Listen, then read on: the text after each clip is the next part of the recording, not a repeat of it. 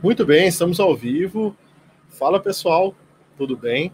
Muito boa noite, sejam bem-vindos a mais uma live aqui do canal. E hoje eu estou aqui com a presença ilustre de, desse cara aqui, acho que ninguém conhece ele quase, né? Uma pessoa, uma figura quase desconhecida aqui, né? Um tal de Elemar Júnior, que a gente sempre fazia pela a, a piadinha do Elemar Júnior versus Elemar Sênior. E, hoje a gente vai bater um papo sobre Domain Driven Design, que é um assunto assim é, muito importante e muito denso, tá? Então, obviamente, eu não quero que vocês fiquem só nessa live aqui. Depois vou deixar links na descrição, vou deixar os links dos contatos do Elemar é, para alguns é, materiais que a gente tem sobre Domain Driven Design também, tá? É, e eu não vou falar sobre o Elemar porque eu não gosto, eu quero que ele se apresente porque eu acho que vai ficar mais mais bacana, assim, porque se eu fosse falar tudo dele aqui, eu ia levar 40 minutos só para só pra fazer uma introdução dele aqui. É, então. É... Bem-vindo, Lemar. Poxa, muito obrigado, Walter. Eu sou, antes de mais nada, muito obrigado pelo convite. Eu sou um grande admirador do seu trabalho, é, grande admirador do movimento que você vem fazendo na comunidade nesses anos todos e da contribuição que você entrega através do, dos teus treinamentos e das tuas consultorias, enfim você vem ocupando um lugar de muito destaque e é, e é por que não dizer, uma referência para mim, é, pelo menos no que tange a esse, esse envolvimento, essa relação com a comunidade. Uh, bom, eu trabalho, eu, eu, sempre brinco dizendo que é, eu comecei a ser remunerado para escrever programas de computador quando eu tinha pouco mais de 14 anos, assumindo que eu estou com 41 agora, é, já são insanos 27 anos em que o povo insiste no erro de me pagar para escrever códigos de computador, né?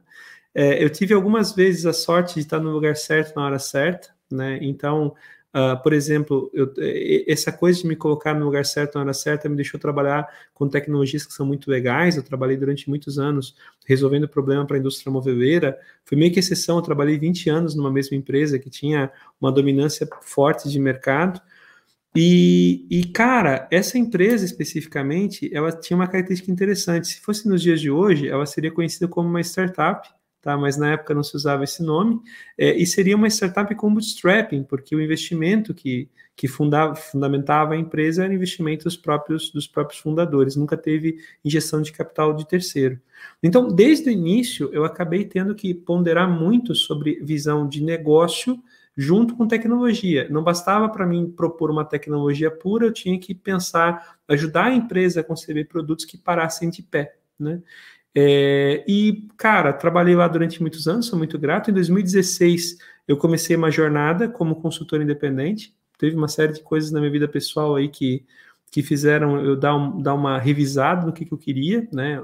Entre elas, bom, para destacar, cara, eu estava me aproximando dos 40 anos, eu achava que era hora de eventualmente eu me aventurar para alguma coisa um pouco diferente.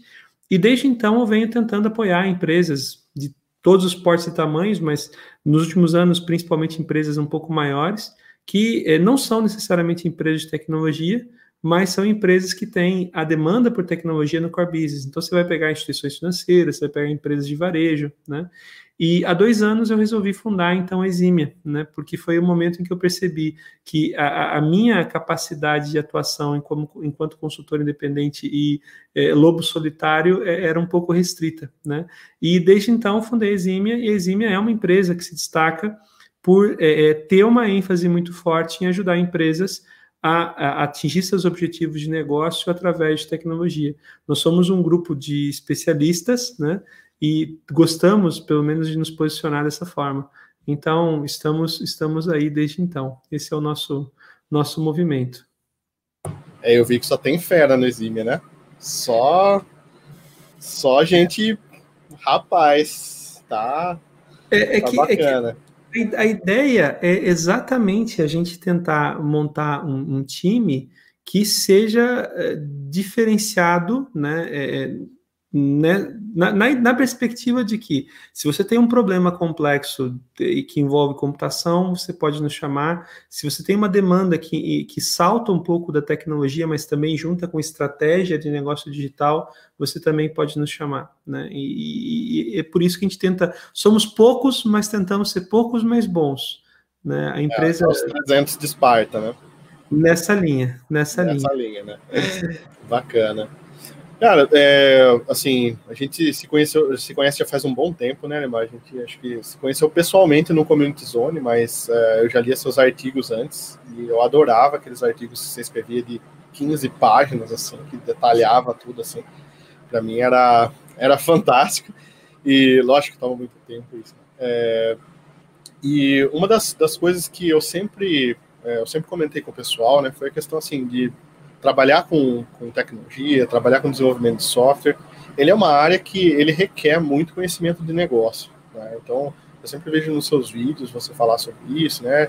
E acho que isso vai muito de encontro ah, com o tema de hoje, né? que é o Domain Driven Design, né? que é você tratar a complexidade é, no coração da aplicação, no, no domínio da aplicação. É, Para o pessoal que está chegando agora, né, a gente não vai é, não vai é, explicar tudo que é Domain Driven Design, porque tem bastante material já sobre o Lemar, ele já deve estar até cansado de falar sobre, sobre esse tema aqui, tem uma série de vídeos dele lá que ele está falando sobre Domain Driven Design, sobre vários outros itens, que está muito bacana. É, eu vou deixar os links aqui na descrição, vocês acompanham no, no canal dele. E uma parte do, dessa, dessa parte de utilizar o Domain Driven Design, até nos dias atuais, ou no mundo real, né, como o pessoal fala, muita gente fala assim, ah, isso não é coisa do mundo real, né, isso não... Gente, pelo amor de Deus, né, é software, desenvolvimento de software.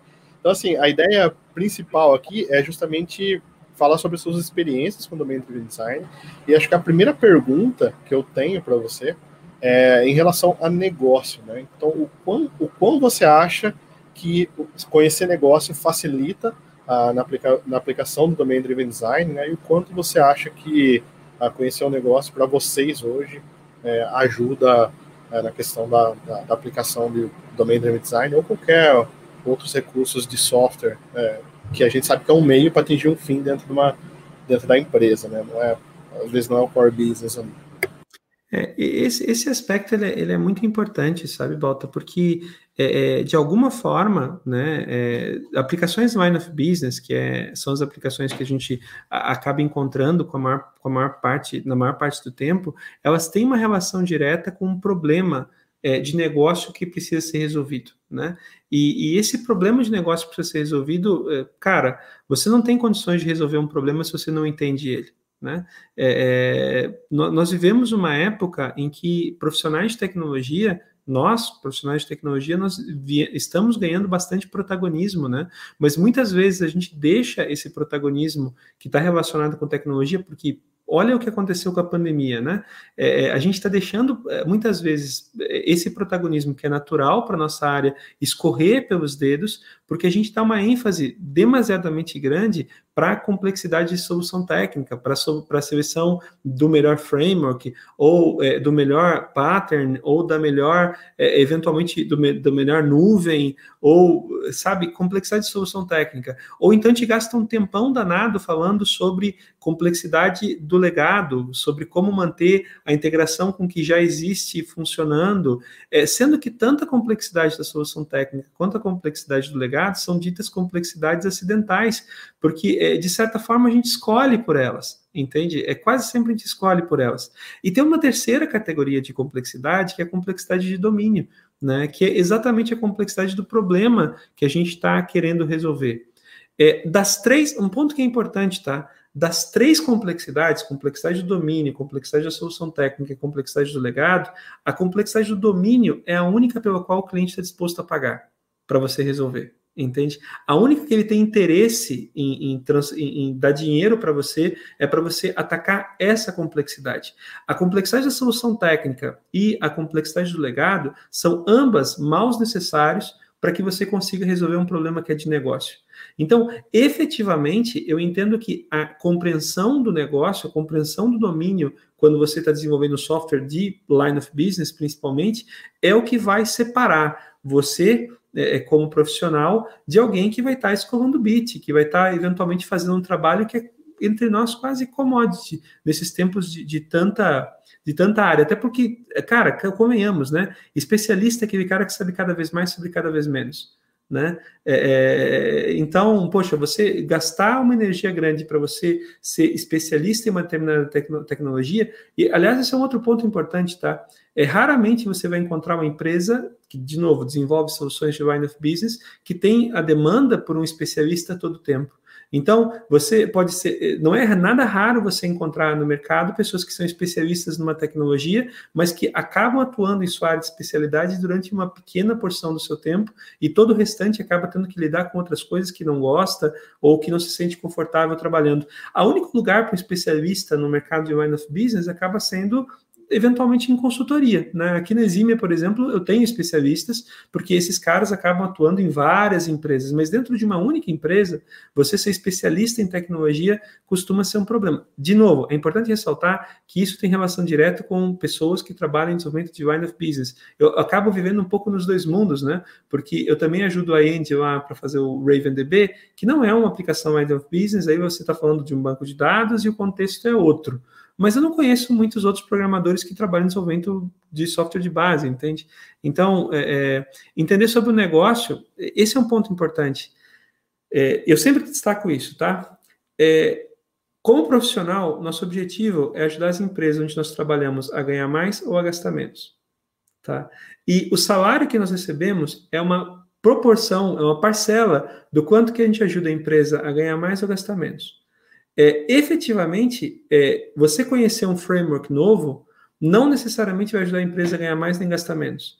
Agora, você entender melhor um problema de negócio para que dessa forma você acabe encontrando a tecnologia mais apropriada, isso sim pode fazer toda a diferença. E é por isso que a gente, aliás, criou lá no canal da Exímia aquela série DDD do jeito certo, né? Porque no final das contas, DDD é, visa atacar a complexidade no coração do software e não transformar o desenvolvimento de software em algo mais difícil. Mas enfim, essas seriam as minhas ponderações. Cara, exatamente. Eu, eu concordo com, com quase tudo que você falou, inclusive a parte da consultoria é uma verdade, porque uh, existe uma, uma época que eu deixei de ser especialista no negócio, que eu trabalhei tempo com combustível, com essa parte, uh, onde conhecia bem do negócio e passei a ser especialista, atuar só com isso. O rumo foi realmente consultoria, porque, de fato, não, não tem motivo para a pessoa, uma empresa, às vezes, ter um cara extremamente técnico em Aspinet e que não conhece do negócio. Né? É, e sobre o Domain Driven Design, cara, ainda tem o, o primeiro ponto que eu, eu, eu quis começar por isso aqui, já para dar esse, esse, essa discrepância para o pessoal, porque muitas vezes o pessoal trata muito como código, né? É, quer, tem algum exemplo com DDD? Eu posso usar DDD no meu software? Então, assim, cara, é meio que até indiferente, né? Vai resolver seu problema? Se for resolver seu problema, ótimo. Agora, sim, você tem um software que, sei lá, 90% são tela cruz, né? E vai co colocar uma complexidade enorme a, a, nível de código, a nível de, de arquitetura, tudo para vai criar muito mais problemas ah, do que de fato trazer uma solução, né? Então, acho que essa a mensagem do salário ali, né, de entender as empresas, é um ponto muito importante, cara. E, e eu sinto que eu, eu já tive empresa também de desenvolvimento de software, né? Já tive uma empresa de desenvolvimento de software, uh, e hoje eu tô carreira solo de novo. Mas, assim, sentar do outro lado da cadeira é muito mais difícil, né? Porque daí você começa a ponderar um monte de coisa. Você fala, nossa, eu tenho que entregar, se eu não entregar, eu não recebo, né? Isso é um fato. Eu tenho que entregar alguma coisa ok, porque eu vou dar manutenção depois, o software vai vai vir para minha empresa da manutenção, e eu não posso ser muito precioso, porque se eu for muito precioso, vou estender o prazo, não vou conseguir entregar, tenho que entregar o que o cliente quer. Então, assim, é uma coisa que às vezes a gente, como desenvolvedor, a gente foca muito na parte técnica e lida pouco com essa parte uh, de negócio em si, né? De business, de valor, de, de dinheiro, né? Então, acho que é um ponto é, bem, bem importante para ressaltar aí, tá? É, e hoje na, no, Desculpa, só tomar uma água aqui, minha garganta tá, tá péssima. Ar ligado aqui, tá? É, a gente fala também que do, dos pilares do Domain Driven Design, né, alguns dos pilares do Domain Driven Design, uh, é a linguagem ubíqua, né? Falar um pouco dessa, de uma linguagem que uh, todo mundo está por dentro ali, né? Que, dentro de jargões, dentro de tudo que gente tem uh, na empresa, né, no negócio como um todo. É, o negócio ele acaba sendo um apoio a, bengala para a gente ali, né? Se você não tiver um apoio bom no negócio ali também, uh, você não consegue desenvolver um, um, bom trabalho no seu domínio, você não consegue uh, desenvolver bem o negócio, entender bem os problemas, né? Uh, hoje você sente falta disso, como você enxerga, na verdade, a gestão do PM ou Agile ou qualquer coisa assim relacionado ao Domain Driven Design? O pessoal que é. faz, quem faz um bom PO, por exemplo, você acha que ajuda nisso? É, esse, esse, ponto que você colocou, talvez ele seja o mais importante ou a principal mensagem para quem trabalha com, para quem pretende aprender Domain Driven Design. É, quem, quem pega o livro azul, né, o Domain Driven Design nasceu num livro de 2003, né, é, do Eric Evans, em que ele explica esse conceito de tentar desenvolver software atacando a complexidade, o coração, a complexidade no coração do software, que é exatamente atacando a complexidade do domínio. Quase 10 anos depois, em 2016, 2013, entre 2013 e 2016, o Paul Vernon é, escreveu o famoso livro vermelho, né, em que ele fala sobre implementando domain driven design e de certa forma ele acaba criando uma versão revisada, atualizada daquilo que a gente via no livro azul. Ambos os livros, na minha opinião, têm uma característica interessante. São ambos fundamentais e ambos chatos para burro, tá? Mas assim, são fundamentais. E o Vernon, é, eu não tive o prazer ainda de conhecer o, o, Evans e bater um papo com o Evans. Agora, com o Vernon especificamente, é, eu já tive é, essa oportunidade.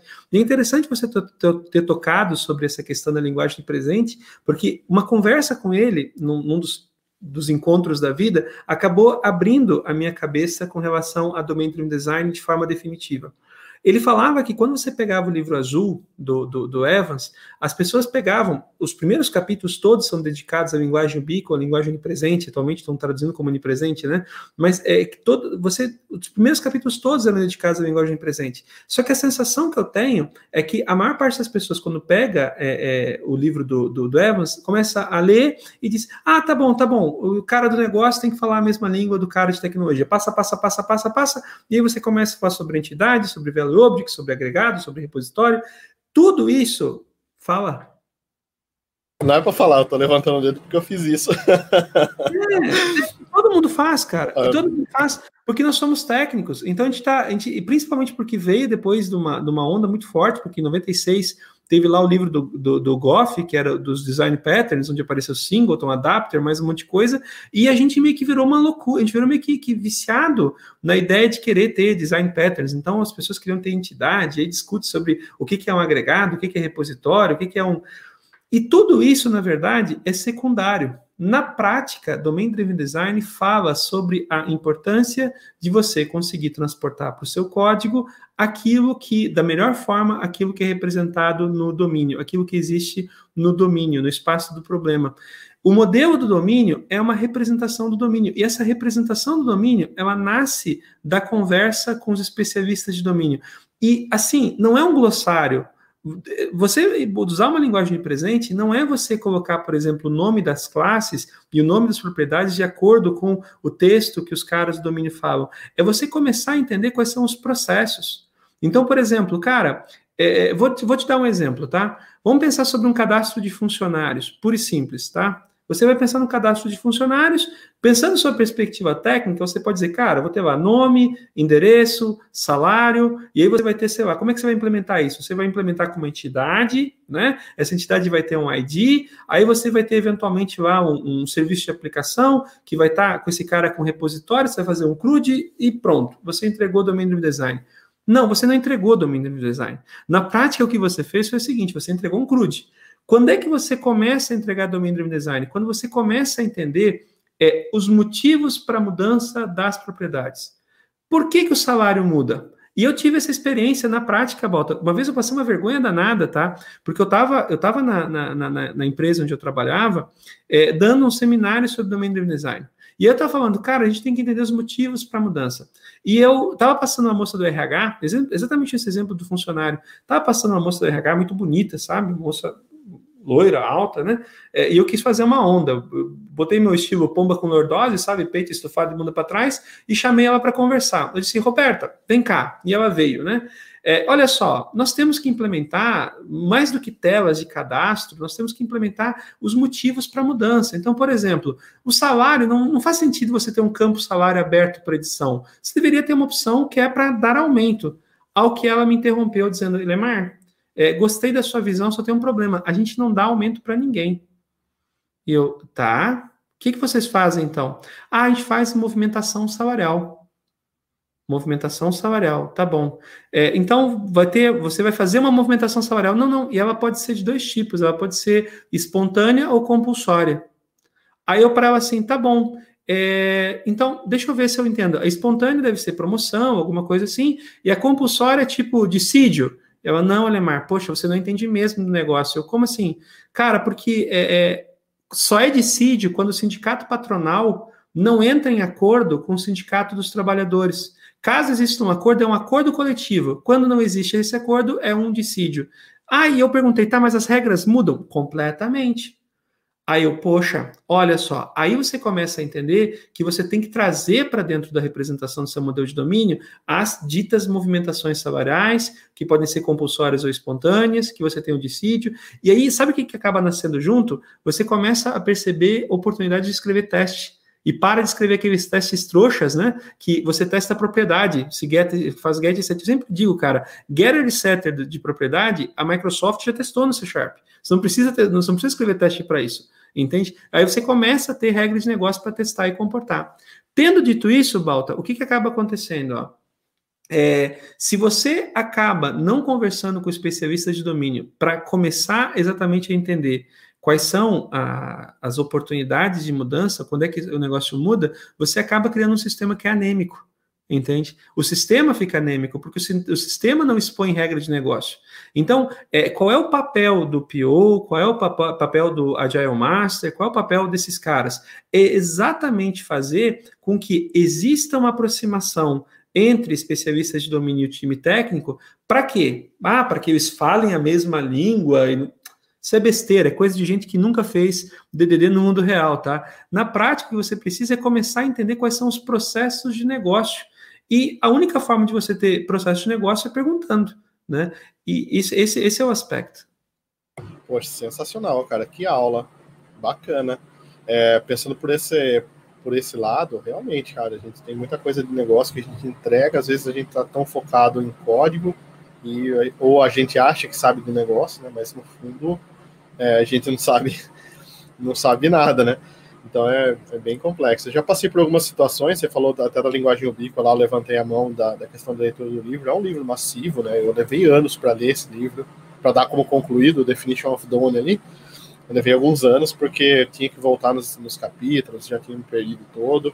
E de fato, é, muitos cenários, cara, eu, eu falo muito sobre testes, né? Eu gosto muito de testes de unidade e faz um bom tempo que eu falo. Eu inclusive fala para o pessoal, fala, ó, testar a propriedade, além de propriedade, o primeiro teste, você está querendo entender como funciona o teste de unidade, tá bom, mas depois no dia a dia é um sinal, né, que você tá, você não está nem tendo que testar, né, você está de fato tô, é, linguiça ali, como eu falo, né, tá, tem 300 testes, mas não está tá uma cobertura de teste tão, tão ruim que é melhor que não tivesse teste nenhum, né, e eu queria pegar um gancho nessa pergunta aqui, fazer, fazer uma outra pergunta, que é o seguinte.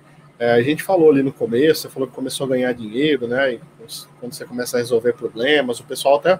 Teve até um pessoal que desabafou, falou assim: é, nunca ganhei dinheiro, né? E etc e tal. É, uma coisa que eu vejo bastante também é o seguinte: é, especia, o, o, pessoal reclama muito de ter que ser especialista ah, num negócio, também tem que conhecer bem o negócio, além de ser, ter que ser especialista numa tecnologia. Né? Então, isso é um fardo que a gente carrega na nossa área, não tem jeito. Então, a gente tem que, é igual dono de empresa, você tem que saber um pouco de contabilidade, você tem que saber um pouco de várias coisas, mesmo que você não vá atuar diretamente ali. É, você já frisou da importância de uma pessoa saber uh, do negócio para trabalhar, né? E você acha que isso foi uma virada de chave para você quando você entendeu que, ao invés de trabalhar, por exemplo, em tela cruda, e você trabalhar em, em no, no, core do negócio ali, entender realmente o que entrega valor, através do código, é, você acha que foi uma virada de chave, assim, e é o, é o que proporcionou você chegar onde você está hoje? Ah, sem, sem sombra de dúvidas. Aqui, aqui tem algumas dicas para as pessoas, tá? Para quem está em dificuldade de conseguir aumento de salário, para quem está em dificuldade de Primeiro aspecto aqui importante, tá? É, essa, essa história que a gente conta de que, poxa, nossa função é tremendamente complicada, porque nós temos que conhecer tanto da tecnologia quanto da coisa do negócio. Oh, meu Deus, que sacrificados que nós somos. Ela, é, é primeiro, existe um pouco de fato, existe um pouco de mito.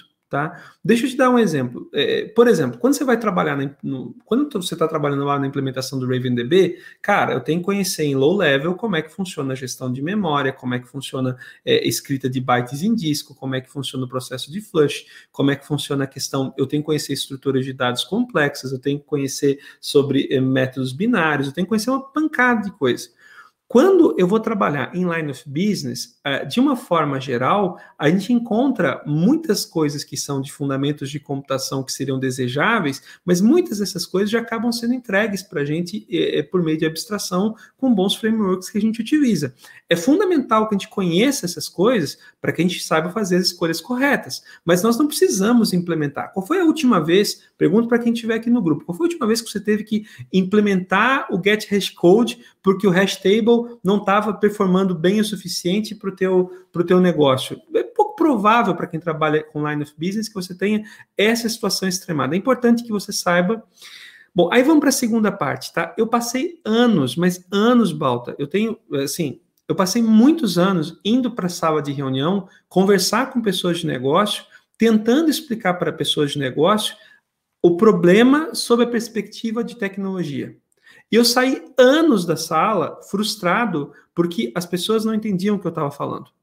Entende? Eu falava sobre aspectos como qualidade, falava sobre código limpo, falava sobre a importância da manutenabilidade, falava que teste era uma coisa importante, a diferença entre você ser profissional e você ser amador. Cara, eu falava sobre tudo isso para as pessoas de negócio. Aliás, eu falo sobre tudo isso com pessoas de tecnologia também, e eu também tenho a sensação, às vezes, de que eu não sou entendido. Mas está tudo bem, entende? Cara, Teve um dia que eu cheguei à conclusão que eu, cara, eu tô perdendo meu tempo, tá? E, e assim, pode até ser injusto. E olha só, eu trabalhava numa empresa que era uma empresa de tecnologia, tá? Pode até ser injusto o fato de um dono de uma empresa de tecnologia não se sensibilizar com questões relacionadas com tecnologia. É injusto, mas é um fato da vida. O que, que eu aprendi a fazer? Eu aprendi no, naquele momento que eu deveria conseguir transformar tudo que todos os meus argumentos relacionados com tecnologia em dinheiro. Cara, quando eu comecei a conseguir transformar tudo que eu fazia em dinheiro ganho ou dinheiro que se deixou de gastar, ficou fácil pedir aumento, entendeu? Porque eu entrava na sala dizendo, cara, nos últimos meses teve essa ação, teve essa ação, teve essa ação, e o saving total que a gente gerou para a empresa foi de tanto, e cara, eu não precisava nem pedir o aumento, porque ficava na cara é, é, o tamanho do benefício que a gente estava gerando. Eu vou dar um exemplo pontual sobre isso. Uma vez eu fui numa empresa cliente minha, é, e essa empresa, ela, ela tinha lá um grupo de 30 desenvolvedores mais ou menos, e todos usavam Visual Studio, e eu perguntei para eles sobre quanto tempo demorava para iniciar a aplicação. Quando apertava F5 até aparecer a aplicação. Era uma aplicação grande e pesada. Cara, estava demorando dois minutos para abrir a aplicação. Né? É, e eu tinha que falar com o gerente. Aí o que eu fiz? Eu peguei e dediquei meia hora né, para reduzir o tempo de inicialização de dois minutos para um minuto e meio. Como técnico, a minha, meu vontade de dizer, cara, fui lá e baixei de dois minutos para um minuto e meio, e, pô, cara, o, o gerente olhar para mim com aquela cara do tipo, parabéns, Champs, né? É isso aí, muito bom, que bom que você fez isso.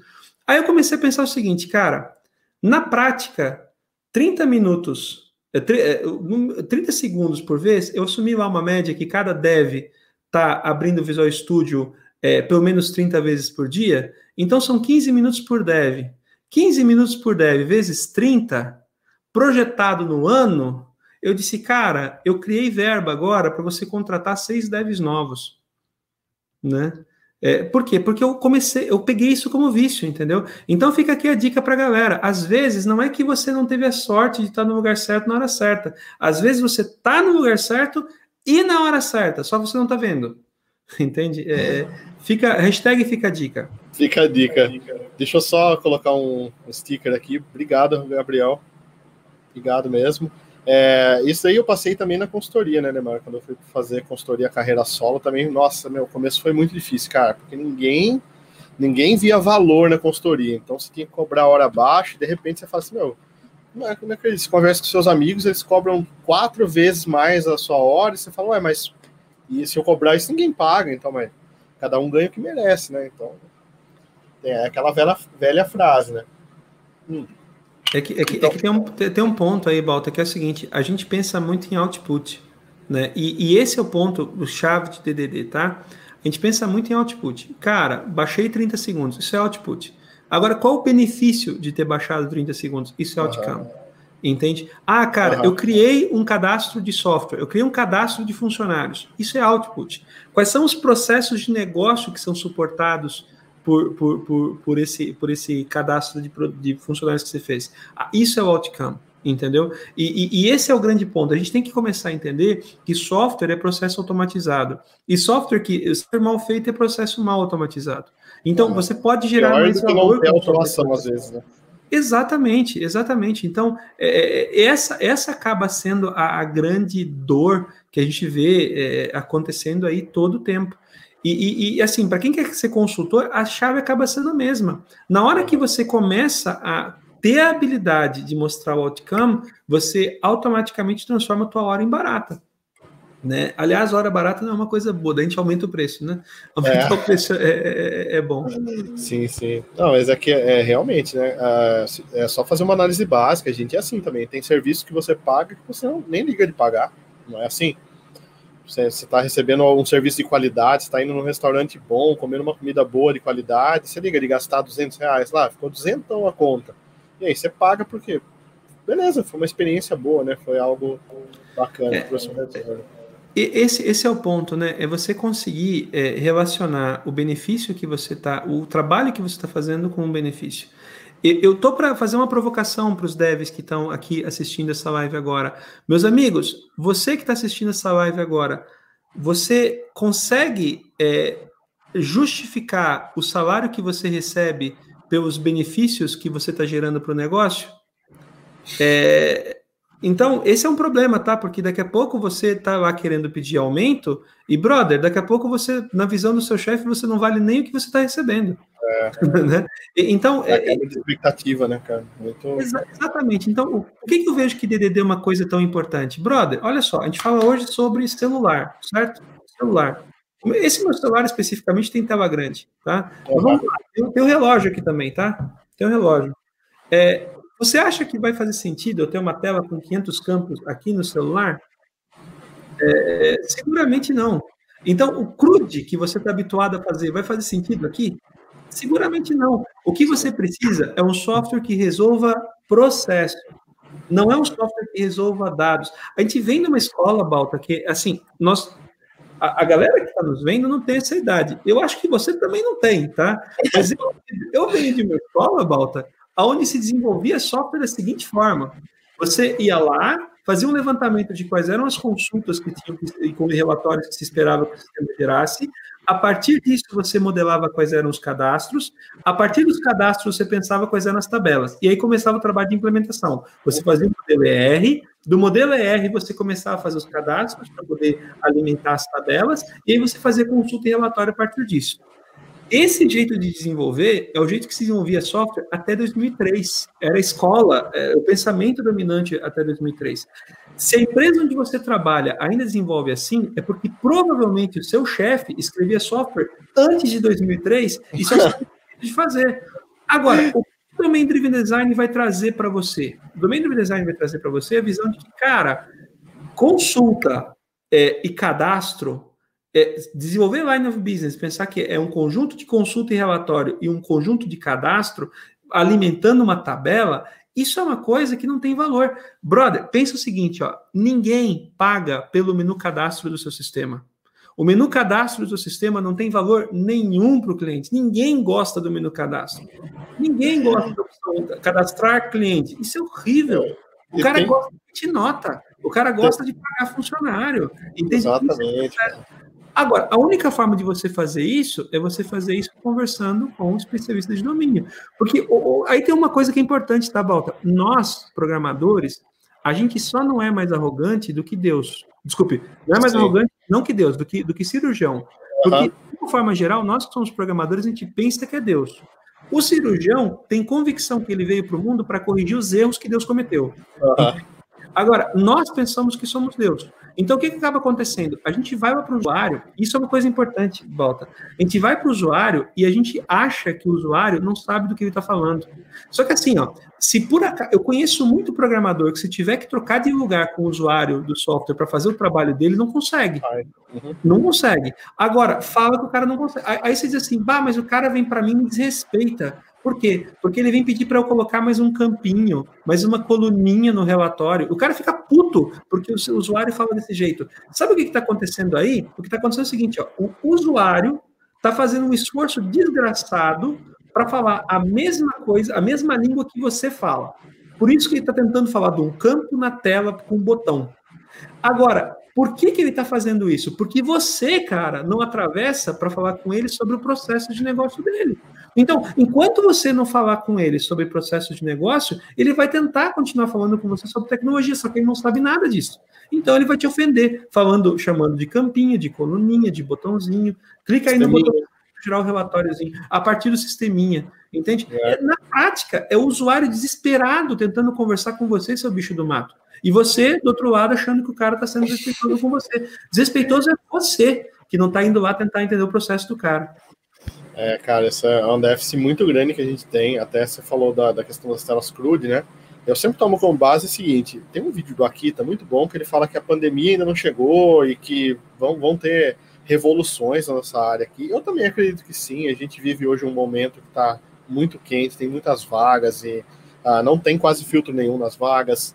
A gente está com um mercado muito aquecido e eu acho que é inocência nossa achar que isso vai durar forever, entendeu? Eu acho que uma hora as coisas vão convergir, vão ficar mais, mais difíceis aí. E o, o trabalho, a gente trabalha para automatizar as coisas para os outros. Assim como parte do nosso trabalho pode ser automatizado, como por exemplo os CRUDs. A gente tem scaffold, né? A gente pode ir lá com o botão direito, gerar a tela CRUD e deixar. Se o seu trabalho é fazer tela CRUD e tem um software que faz tela CRUD, né? Então, assim, né? Já me perguntaram isso no vídeo anterior, que eu falei de inteligência artificial, daquela GPT-3 é, lá, né? Que estava gerando tela, que estava gerando coisas com Figma lá, né? E eu falei da substituição do trabalho. Falei até que alguns. Falei, tem parte do trabalho que vai ser substituída, com certeza, cara. Parte de criação de tela e coisas assim. Assim como teve Wix, WordPress e várias coisas que facilitam o trabalho que é mais. Uh, que não tem negócio, né? Que é só um, que é um blog, que é alguma coisa, você vai desenvolver um blog, você vai usar um WordPress que já está pronto, que já tem SEO, que já está tudo, tudo feito ali, né? Então, no dia a dia, acho que é muita. esqueci a palavra, mas é prepotência. É... Eu estava falando arrogância mesmo. Arrogância, né? Muita arrogância nossa achar que todo o trabalho que a gente faz é, é correto e que o resto das pessoas são burras e não servem para nada e sem os sistemas não fazem nada. Aliás, tem uma coisa muito importante sobre isso. Você foi muito feliz, tá? Eu acho, eu acho que de fato todo trabalho que é por natureza repetitivo. Então, cara, eu crio um sistema em que 90% do sistema é, cara, é tela crude, onde você tem um monte de campo que vai gravar num, num, num, num determinado repositório. Cara, isso é, isso é trabalho repetitivo e, cara, esse é, é, é, é terreno fértil para você usar automação nisso, tá? Aliás, é, é pessoas vêm utilizando recursos de automação como scaffolding, por exemplo, para tentar acelerar esse tipo de tarefa há muito tempo. Agora, desde o Access. Oi? Desde o Access. Desde, desde, o Access, sabe? Tipo, vamos lá, o que, que, tornou o VB tão famoso, cara? O VB ficou famoso porque você tinha arrastar e soltar para criar os formulários. Que é, o, o, o VB era quase um Access que compilava, né? É, exatamente. É, e depois, quando veio o Webforms, o que, que, era, o que, que era o Webforms? Era um VB é, na web. Arrastar. Uhum. Pena que, tecnologicamente, isso é, é totalmente é. quebrado. Agora, agora, sob o ponto de vista de... Para criar CRUD, para criar CRUD, pô, barbada. Agora, tem um ponto que é importante aqui, cara. Aliás, sobre DDD no mundo real, tá? É, como é que eu consigo agora conversar com especialistas de domínio e fazer um levantamento adequado dos processos? É, aí nos comentários uma galera falou sobre BPMN. Eu adoro BPMN, BPMN para poder fazer notação de processo. BPMN só tem um problema, cara. É uma desenhar. BPMN é uma versão é, é, fancy de fluxograma. Por favor, por isso, não, não, me batam, tá? É só para criar uma todo mundo entender. Mas vamos lá. O problema de fluxograma, BPMN, de uma forma geral, é o seguinte: é, todo mundo sabe olhar um processo que está desenhado com, com um diagrama e entender o processo. Agora, poucas pessoas conseguem desenhar o processo. Inclusive entre programadores, tá? A quantidade de pessoas que não conseguem conectar as caixas, definir as atividades, definir etapas é gigantesca. O que, que eu tenho feito que tem funcionado pra caramba para tentar é, é, é, é, descobrir a linguagem Ubico a partir dos processos? Prototipar a tela, Walter. Cara, perfeito, assim, cara. Perfeito. Tela. Bicho, olha só, eu vou sentar com o usuário e se você não tiver talento de designer, não é isso que eu estou falando, tá? Começa a desenhar um fluxo de uso do programa a partir das telas. E você começa a botar as opções, os textos, a partir dessas telas. Você constrói uma visão do software funcionando e, cara, de uma forma geral, você consegue colocar o especialista de domínio e o, o programador usando uma língua que os dois entendem né? Que, cara, o especialista de domínio está vendo lá as telas que ele vai utilizar e vendo se aquilo faz sentido, e o programador está olhando aquelas telas e, cara, vou ter que implementar isso. Então, é, é, uma vez eu cheguei a falar sobre isso, né, cara? Tipo, é, uma boa forma de você diagnosticar é, é, processo, de, é, é, processo de negócio e levantar a linguagem ubico era a partir das telas. Eu quase apanhei, tá? Tem uns puritanos Sim. aí que falavam que tinha que criar Sim. um glossário. Cara, eu respeito isso. Beleza, uhum. tá até Só que, bicho, no dia a dia, com o usuário. Pauleira. Dia, porque aí tem outra coisa que é importante, tá? Nas empresas, tem sempre quatro versões. Essa aqui vai uma dica de ouro do tio Elemar, tá? Mundo real também.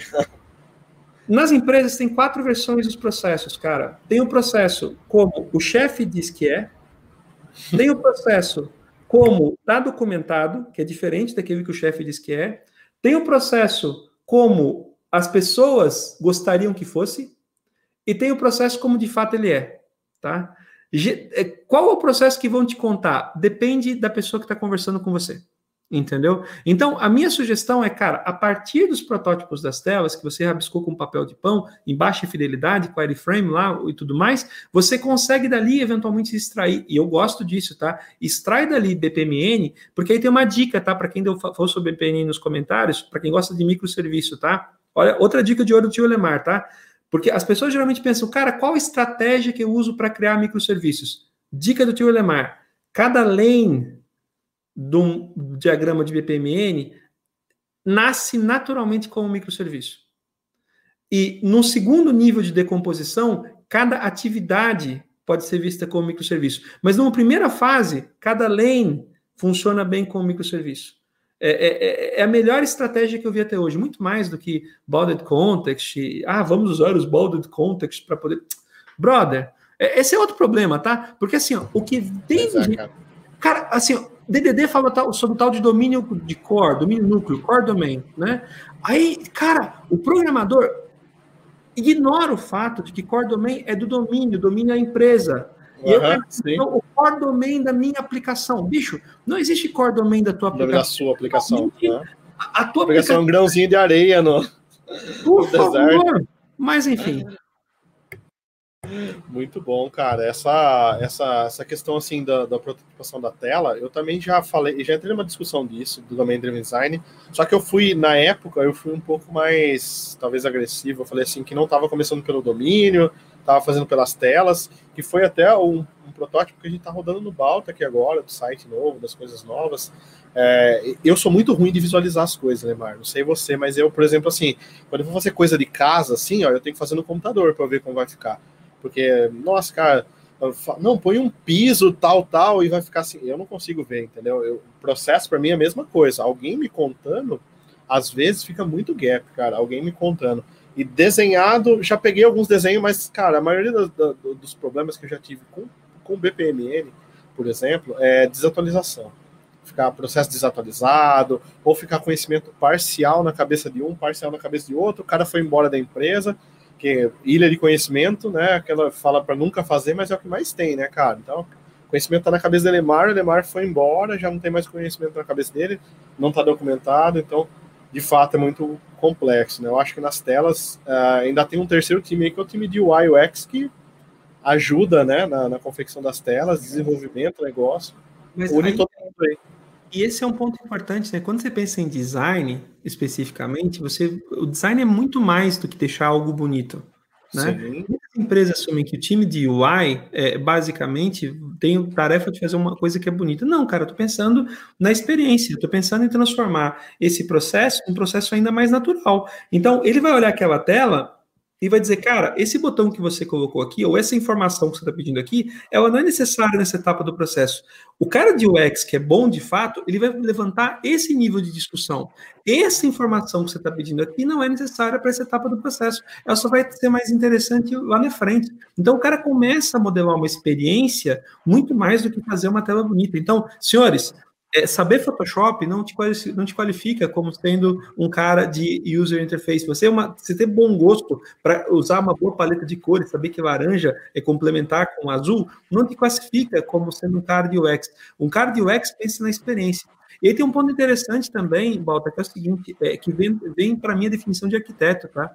Eu vejo que o papel do arquiteto, o principal papel do arquiteto no desenvolvimento de software, é, é, é, principalmente nesse mundo de especialistas, onde cada vez mais se sabe mais sobre cada vez menos, é, o papel do arquiteto é ser uma espécie de orquestrador, entende? É fazer com que todo time consiga colaborar. Então, qual é o papel que a documentação tem? O papel que a documentação tem é exatamente fazer com que o especialista de domínio, o stakeholder, o patrocinador executivo, o desenvolvedor, que esse pessoal todo consiga enxergar o problema, cada um do seu lugarzinho, porque o ponto de vista é sempre uma vista a partir de um ponto, né? Então, cada um vê o negócio a partir do seu lugarzinho e consegue contribuir para fazer aquela, aquela composição uma coisa mais inteligente e mais, e mais, e mais correta. Então, Domain Driven Design vai ter total é, relação com, com isso. Né?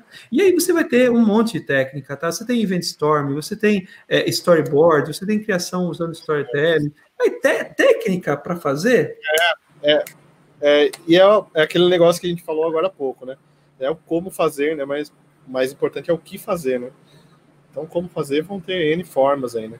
Você tocou mais até num ponto... ainda é o por que fazer. Por que, por que, que você tá fazer, tá né? É. Tocou num ponto, olha nível, a gente chegou até no design aí, né? É, e eu lembrei de uma história de uma, de uma um lugar onde eu trabalhei que teve, foi o primeiro projeto que eu trabalhei com UX, tá? É, junto. E eu lembro que tinha uma solicitação para trocar botão de lugar, cara. Então tinha cadastro e botão e trocar texto de botão de comece agora para comece segunda-feira, comece alguma coisa assim, e mudar o processo. Tipo, ah, não faz o cadastro aqui já, faz o cadastro depois, não. É, daí, obviamente, né, a gente passa, partia para um entendimento do porquê aquilo ali, e até por curiosidade, né, porque quando você vê uma solicitação dessa, você fica curioso, fala, cara, trocar um botão de lugar, o que, que isso vai fazer de efeito? Cara, é 3 a 4% de aumento nas vendas, só trocando um botão de lugar e só tirando um campo X do cadastro, entendeu? Então você fala assim, ó, aqui não pede o um nome, não. Aqui pede só o e-mail. Então isso aqui já muda o processo, né? Então já todo o processo já sai, porque daí se você não tem o um nome aqui, você precisa do nome depois para fazer um contato, um primeiro contato com a pessoa, que eu não vou mandar um olá, elemar@xpto.com, né? Então depois você vai precisar pegar o nome, então muda todo o processo, né? Que muda o nosso domínio, que muda nossas regras, a forma como a gente faz as coisas. Mas, de novo, é, você colocou muito bem aí que tem um porquê, né? Por que, que isso mudou, né? Porque, na final, na, se, eu, se eu tivesse voltado no, voltar no tempo aqui na parte que você falou de outcome e outputs, né? Então, o output é mudou o botãozinho de lugar lá e ficou melhor. o outcome é 3% de aumento de vendas. Né? Esse, esse, esse é um ponto interessante. Você, um por exemplo, de, de duas horas aí de, de trabalho. E aí você começa a pensar o seguinte, cara, no varejo, por exemplo, você começa a ver coisas do gênero, cara, é, coisas que você tem que ter percepção. No varejo, o Tartari estava tava aí comentando até pouco tempo, mas eu, é o meu especialista em varejo, mas você tem o seguinte, cara, é, a cada segundo para você renderizar uma tela é 7% de conversão. Tá? Então, é, aí você começa a o seguinte, cara, eu baixei, eu, eu, eu reduzi o tempo em, em, em, dois segundos. Brother, você deu um aumento potencial de 14% de conversão naquela etapa do funil em cima de um sistema de varejo. Esse tipo de coisa você tem que saber, você tem que saber qual é o efetivo do resultado que você está fazendo. E especificamente falando, voltando para dentro da empresa, tem outro aspecto sobre o domínio do design que as pessoas ignoram, é, é, que é crítico, tá? É, em qualquer sistema, a regra de 80-20 continua valendo, tá? Então, 20% das, da, dos 20% das features que você tem no software é, é, representam 80% do valor que o teu usuário atribui para aquele software. Então, às vezes você vai dizer, nossa, mas Lemar, eu vou usar um processo tremendamente desgastante para modelar todos os processos? Não, brother. O que você tem que saber, e isso vai ser, vai ser, vai ser fundamental, é entender quais são os 20% de funcionalidade, quais são os 20% de processo que representam 80% do valor que o cliente percebe. Se você conseguir transformar o seu software é, de uma forma mais, mais é, é inteligente, nesse, nesse aspecto você vai ganhar vazão, você vai conseguir entregar mais valor. Então, DDD, olha que louco, cara. Meu primeiro contato com DDD aconteceu quando eu estava em Hanover, acho que foi em 2007. 2007. O livro é de 2003. Em 2007 eu estava em Hannover, numa CeBIT, lá na Alemanha, e eu estava passando por uma estande de livro lá e eu encontrei Domain Driven Design, o livro azul, é, é, e voltei e voltei lendo, né, dos Estados da Alemanha para o Brasil. Brother, isso transformou minha vida, porque eu comecei a perceber que, de fato, é, é eu não tinha que é, atacar o software a partir do aspecto técnico, mas eu tinha que resolver é, o software a partir da complexidade que é do domínio, que é o domínio que gera o valor que o cliente quer pagar. Cara, sensacional. A regrinha do 80-20 cai muito também naquilo que a gente comentou agora há pouco, né? 80% é crude, cara. Aí o cara perde um tempão fazendo crude, não tem tempo para fazer bem os 20%, não tem tempo para testar bem os 20%, né? Então falar, ah, eu não tenho tempo para testar, eu não tenho tempo para fazer isso, aquilo, né? Acaba é, que você tá focando de fato no lugar errado, né? Mas lógico que isso na teoria às vezes é fácil, mas na prática é, é difícil, né? Prática, às vezes é. Você que gosta de teste, cara, eu vou tentar te dar um exemplo tangível aqui, ó. O Uncle Bob, o Uncle Bob é um cara meio polêmico, tá? Nos tempos é. pra cá, um monte de gente tá falando, ele tá falando muito besteira, é, coisas que eu não acho que é besteira, coisas que eu acho que é besteira, não vamos ficar nesse aspecto. Agora, uhum. é que o cara tá, nessa, em, tá mexendo nessa área há mais de 50 anos. Então, quando ele fala, a gente tem que parar para ouvir. O Uncle Bob, ele tem um número que me chama sempre a atenção. Para você pensar, Balta, é, para nós pensar, todo mundo que está nos acompanhando aqui, tá? Para cada minuto, para cada 10 minutos de programação, um minuto você gasta escrevendo código, nove minutos você gasta entendendo o código. Olha só que louco, tá? E esse entendendo inclui, por exemplo, F10 e F11, de quando você está depurando, saca? Então você está lá depurando, depurando, depurando, você passa a manhã inteira, às vezes, até achar o ponto onde você tem que fazer a correção do seu bug. A correção do bug geralmente é, vamos lá, né, gente? Line of business, 99% das vezes você vai corrigir um bug como? Colocando um if ou completando, certo? Você faz isso aqui. Então, você vai lá, F10, F11, 90% do tempo. Então, para cada minuto do seu código, escrevendo código novo, você passa 9 lendo. Assumindo que nenhum programador trabalha oito horas por dia, ninguém trabalha oito horas por dia porque você vai no banheiro, você toma café, você fala do time, você fala mal do colega, você fala mal do Elemar, você fala mal do curso da internet, você eh, vai stalkear a, a colega ou o colega novo no Facebook para poder ver umas fotos mais legais. Enfim, você trabalha seis horas. Dessas seis horas, então é o seguinte, ó, seis horas, então você tem, tem por hora seis minutos de código novo, correto? Se você projetar isso no dia, são 36 minutos de código novo. Certo? Então, agora, vamos pensar aqui o seguinte, ó. Imagina que você consiga. É, vamos pensar em termos de depura, vamos pensar em termos simples, ó. Com teste, você consiga reduzir o tempo que você precisa ler código de 9 para 8 minutos. Não sei se você ser conservador, tá? De 9 só para 8. Porque você não vai ter que iniciar o Visual Studio para testar tanto. Cara, se você conseguir fazer só isso, você dobra a capacidade de produtividade do teu time de desenvolvimento. Se você só conseguir reduzir de 9 minutos para 8 o tempo que o cara demora para entender o código, você dobra a capacidade de time de desenvolvimento. Então, vem uma conclusão, senhores. Quem diz que não escreve teste porque não tem tempo, é porque não sabe escrever teste. E aí fica a dica: antes de tentar convencer a empresa onde você trabalha a deixar você escrever teste, quem sabe você aprende a justificar, a escrever teste de forma a justificar que esse teu teste economiza tempo e não aumenta tempo.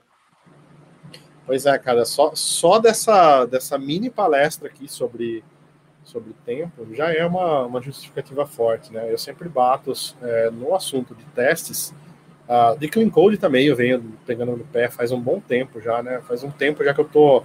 Acho que nos últimos meses ali eu tenho trabalhado bastante na base, nos fundamentos, que eu tenho sentido que o pessoal patina muito nisso, né? A questão de escrever, organizar melhor o código e algumas coisas assim. E, cara, a sensação é justamente essa, entendeu? Então, todo, todo, todas as empresas que eu passei que adotaram testes de uma forma eficaz, tá? Ou eficiente, é, eu nunca lembro. Mas, assim, todas as empresas que eu passei que adotaram testes de verdade, tá? Que não foi para inglês ver, só para escrever método de teste, ah, não tem nenhuma que se arrependeu. Não tem nenhuma que fale assim que não, não faz sentido, que está gastando. Teve até uma pergunta assim: quem paga pelos testes? Fala, nossa, paga por testes, né? né? Acho que é meio pesado, entendeu? misturando, misturando com, como, misturando com misturando com linha aqui, tá, Balta? Se você for pegar o ah. time para o desenvolvimento de uma feature, tá? É, 80% do tempo do lead time corresponde a tempo em fila. Né? Uhum. Então, é a tarefa esperando para ser implementada, é a tarefa esperando para ser testada, é a tarefa esperando para passar pelo deploy. Cara, é, numa proporção alta, tem um, tem um esquema que eu já, já mostrei numa live de ontem. No final, o tempo do lead time, 2% escrevendo código. Nossa, é, é, muito baixo, né, cara? Brother, muito baixo. Assim, e, e, assim, como é que você pega e paga os testes fácil? Aumentando esse tempo, aumentando é. esse tempo de código. Mas voltando para DDD especificamente, tá. é. né? É, a, a, pegada acaba sendo acaba sendo essa. Você começa com DDD. Você a, a ideia, o fundamento de DDD é você conversar com o especialista de domínio para deixar de pensar nos CRUDs e pensar, começar a pensar nos processos, para partir de entender direito os processos, focar naqueles 20% dos processos que geram 80% do valor e conseguir gerar valor mais rápido para o cliente. Fazendo isso, você ajuda a empresa a ganhar mais ou gastar menos. E, consequentemente, você pode buscar um aumento de salário. Por isso que eu te chamei. Porque eu não ia conseguir resumir tão bem assim. Como aprender a fazer isso? Existe uma série no canal do Elemar, DDD do jeito certo, e existem os cursos do Balta, que são Exatamente. também sobre DDD, sobre testes e tudo mais. Então, gente, se você não se inscreveu, se inscreve aí nos cursos do Balta. e convite, né? Vai lá no canal lá da Eximiaco, youtube.com.br vai lá e se inscreve também no canal, porque o canal é pequenininho, é modesto, mas a gente gera conteúdos legais. Exatamente. Mas, ó, faz os cursos do Balta, porque o cara sabe do que tá falando. Ah, certeza. Agora com o Elemar endossando, gente, já, ó, já tá pingando um monte de assinatura aqui, ó. Brincadeira. É, pessoal, é, eu queria exatamente o papo que eu queria ter batido com o Elemar, aqui, tá? Eu queria é, que ele dissesse as experiências dele, que a gente focasse uh, realmente na fala é, do, do, do, profissional que atua com o domínio de design, da importância do negócio, né? E como que a gente toca ao Domain Driven Design a partir da visão de alguém que está tocando Domain Driven Design faz tempo, né? Então, uh, tem essa muito essa questão também. Nossa área tem muito a, questão da vivência, né? É, eu vou deixar os links aqui abaixo. Eu sei que tem muitas perguntas aqui, não vai dar tempo de responder, tá? Porque já deu a nossa hora aqui. Uh, eu vou deixar os links aqui para vocês se inscreverem no canal do Lemar, para vocês conhecerem mais sobre Exímia, sobre o Lemar, se é que alguém não conhece, tá? E eu queria passar para vocês só o seguinte: é, a gente vai ter, a gente teremos, né? É, live amanhã também, tá? Então o Elemar teve uma live ontem, coitado, tá aqui hoje. E eu tive, tô na live aqui hoje, amanhã tem uma live com, a, com os alunos do Balta, a gente vai falar sobre Identity Server. Então quem está na pegada aí até de microserviços, né? É um tema que eu não, não tenho gostado muito de falar, porque tá com a repercussão bem. Muitas, muitos altos e baixos aí. É, mas bacana também, quem quiser dar uma olhada sobre Identity Server, eu vou mostrar, fazer um workshopzinho amanhã, muito bacana, tá? Então vou deixar o link aqui também. É, já vou deixar já. Esse... A agenda, tá? Então tá a agenda de eventos uh, que vai rolar amanhã. Dia 6 do 10 tem live com o Neto Marinho, a gente vai falar sobre desenvolvimento mobile. Dia 13 do 10 eu tenho. Ah, o Neto Marinho, para quem não conhece, é, é, Developer Advocate na Google, tá? É um dos feras de Android do Brasil, talvez um dos melhores aí que eu conheço, pelo, pelo menos. Depois, no dia 13 do 10, tem live com o Siloto, do TechZoom, Fala Techers, vai estar aqui com a gente também. pessoal muito gente boa. É, a gente vai falar sobre frameworks CSS, tem falado bastante sobre Bootstrap, algumas outras coisas. E no dia 20 do 10, é, a gente vai falar, eu vou receber o Leonardo Leitão, da Coders aqui. Então, grande Léo, a gente vai bater um papo aqui sobre programação, estudo e várias outras coisas, tá? Então, vem, assina aí, já, já vem a nossa agenda aí, para vocês não perderem nada. Eu já deixei os link, o link aqui no, no chat, tá? Ah, e só para fechar aqui, a versão nova do site do Balta já está no ar, então dê uma olhada lá. A gente repaginou muita coisa com designer, né? Agora ficou, não foi o Balta que fez, né? Então, felizmente, não foi mais o Balta que fez. então ficou bonito, tá? É, a gente reorganizou as carreiras lá também, então se vocês quiserem aprender, tem um, um link lá superior só de carreiras agora. Então tem as carreiras .NET, Flutter e várias outras lá dentro, tá? E vocês podem começar de graça, tem vários cursos gratuitos Lembrando que nesta quinta, nessa quinta-feira, vai ser um curso novo de React gratuito, 100% gratuito, 20 aulas, 2.5 horas de conteúdo, aquele conteúdo pé na porta, que é, vocês sabem, né, 100% ali na prática, tá bom? Uh, agora eu queria agradecer demais você, Lemar. É, vou abrir para você falar já, mas de coração, cara, a gente se conhece faz um bom tempo já, admiro muito seu trabalho. É, acho que todo mundo que está aqui admira, não tem, não tenho sombra de dúvidas disso. E você falou do Uncle Bob lá fora, né? Você é nosso Uncle Bob aqui, cara. Você que traz, uh, não, não, com a, com a, mesma, né? Não com as polêmicas aí, mas em relação a, ao, ao conteúdo, ao domain driven design, né? E a várias outras coisas. Uh, você tem uma, uma, quando fala do nome domain driven design, uh, o primeiro nome que vem é, é o seu, né? Então acho que agradecer não só pela essa live de hoje, mas por todo o conteúdo que você vem entregando já há um bom tempo, né, cara? E para quem não conhecia os conteúdo, conteúdo do Lemar, o conteúdo do Lemar, gente, é denso, hein? Não é conteúdo. É conteúdo, é conteúdo de herói, bicho. Pra produzir um conteúdo desse é, é difícil. Bom, Balta, antes de mais nada, mais uma vez, muito obrigado pelo carinho, muito obrigado pelo espaço, tá? é muito bacana poder estar conversando aqui com, com o teu público especificamente, né? É, galera, então fica o convite, né? Para quem quiser conhecer um pouco mais sobre o trabalho que a gente faz, no YouTube, youtube.com.br eximiaco, você vai chegar no canal da Eximia, tem um bocado de vídeos produzidos lá, tem é, também, é, é só um detalhe, Balta, eximia.co, sem o M, tá? é, é, especificamente. Então, a, ali está tá o nosso site também. Então, é, é, é, é bacana vocês eventualmente chegarem é, lá no, no, nosso canal no YouTube, eventualmente nos nossos sites. A gente tem conteúdo sobre tecnologia, sobre negócio. Vai ser, vai ser muito bacana a gente poder contar com os feedbacks de vocês.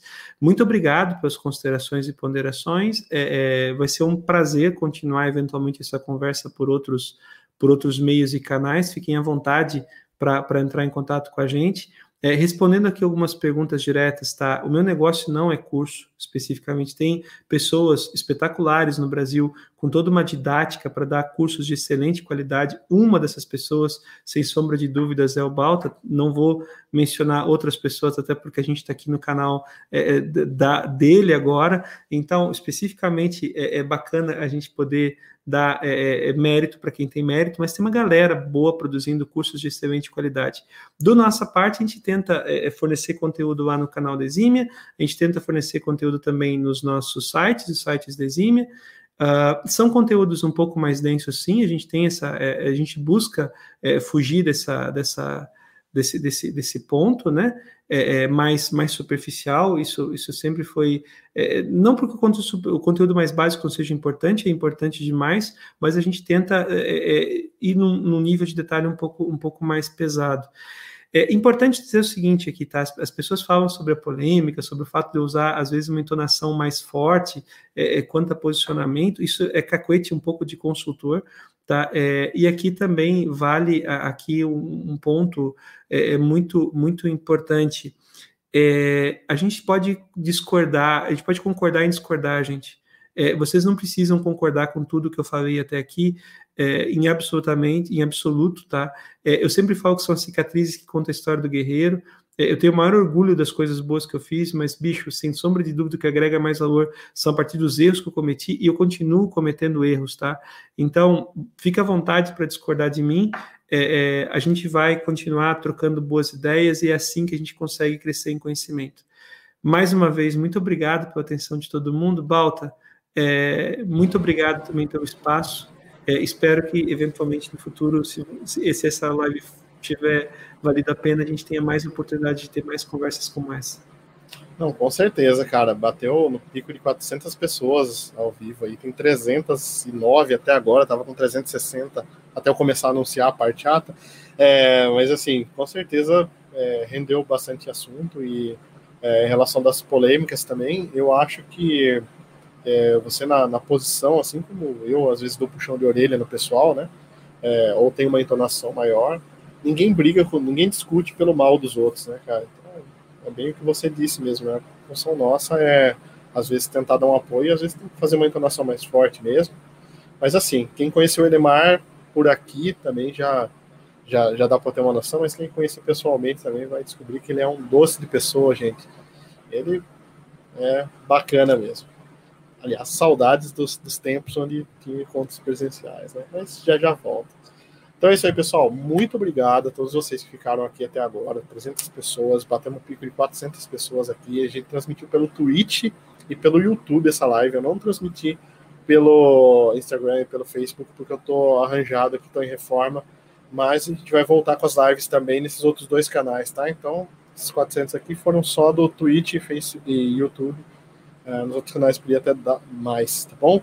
Então, muito obrigado mesmo, de coração. E terça que vem tem live aqui, amanhã tem live. Dá uma conferida na agenda aí, balta.io, tá bom? E um abraço. Até a próxima.